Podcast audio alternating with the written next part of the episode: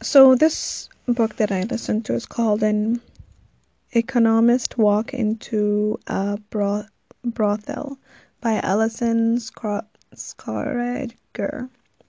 So I'm trying to get myself to listen to a lot of finance as well. I want to get myself to be really good with finance now. I want um, I'm starting to, like, I started investing for the kids' education in retirement, and I'm more focusing on um, companies and just sort of buying their stocks instead of uh, mutual funds or instead of giving my money to banks or whoever to take care of it. So I'm doing it myself. So because of that, I'm really putting myself and reading books that um, got to do with finance. And surprisingly, this book was not even about finance. It was just about risk and all about risk and why people take take them. And what's crazy is I find that you're saying that um, that how people actually take a lot more risk um, than usual.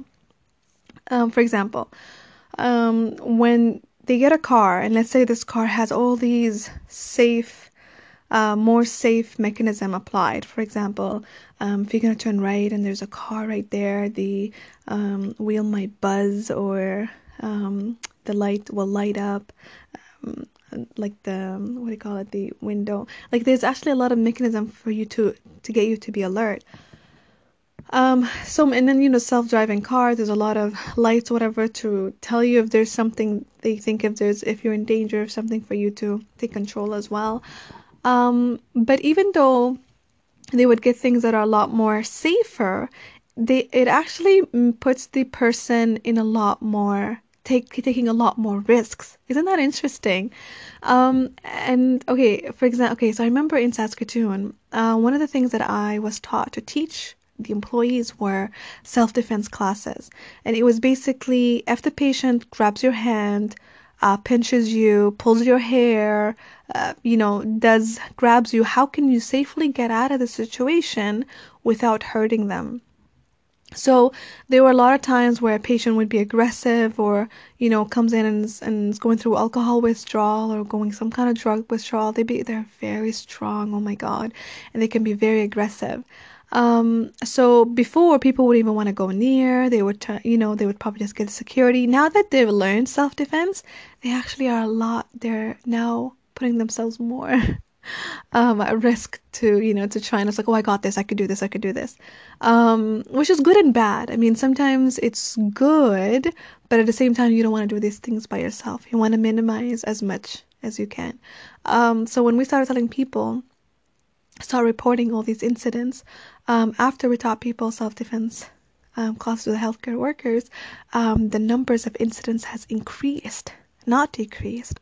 Now we're thinking it probably increased because now they are more aware that when things like that happen, please report.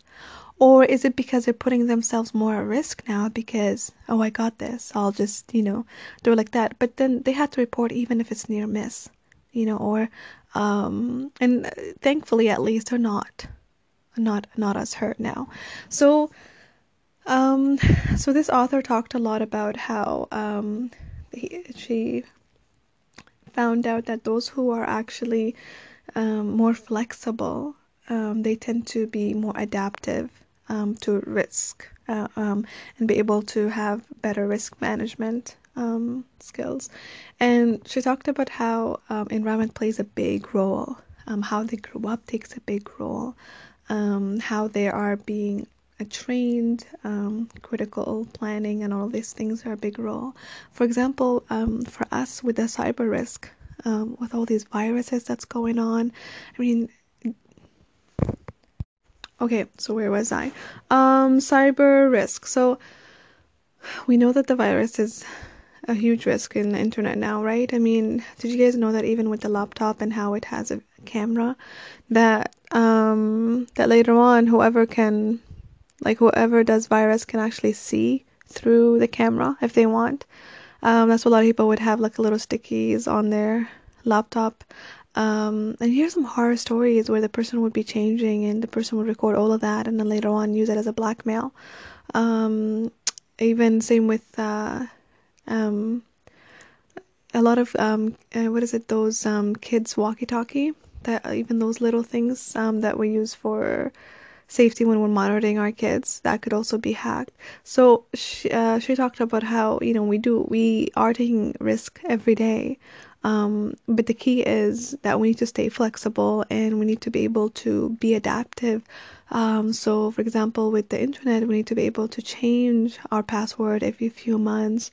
Um, and it's important for us. Basically the conclusion is um,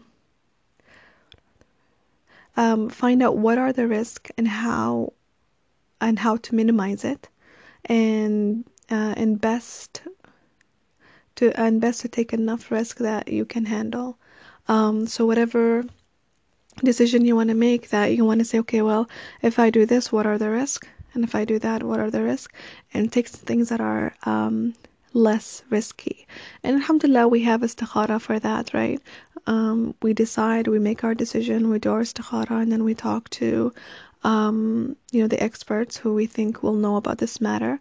Um, then from there we make our decision. And later on, if we realize, oh shoot, the risk is more, we know it is how it is. It is qadar, it is supposed to be like that. Um, and something good is going to come out of it, even if we may not see it at that moment. Um, yeah, that's pretty much uh, that's pretty much it.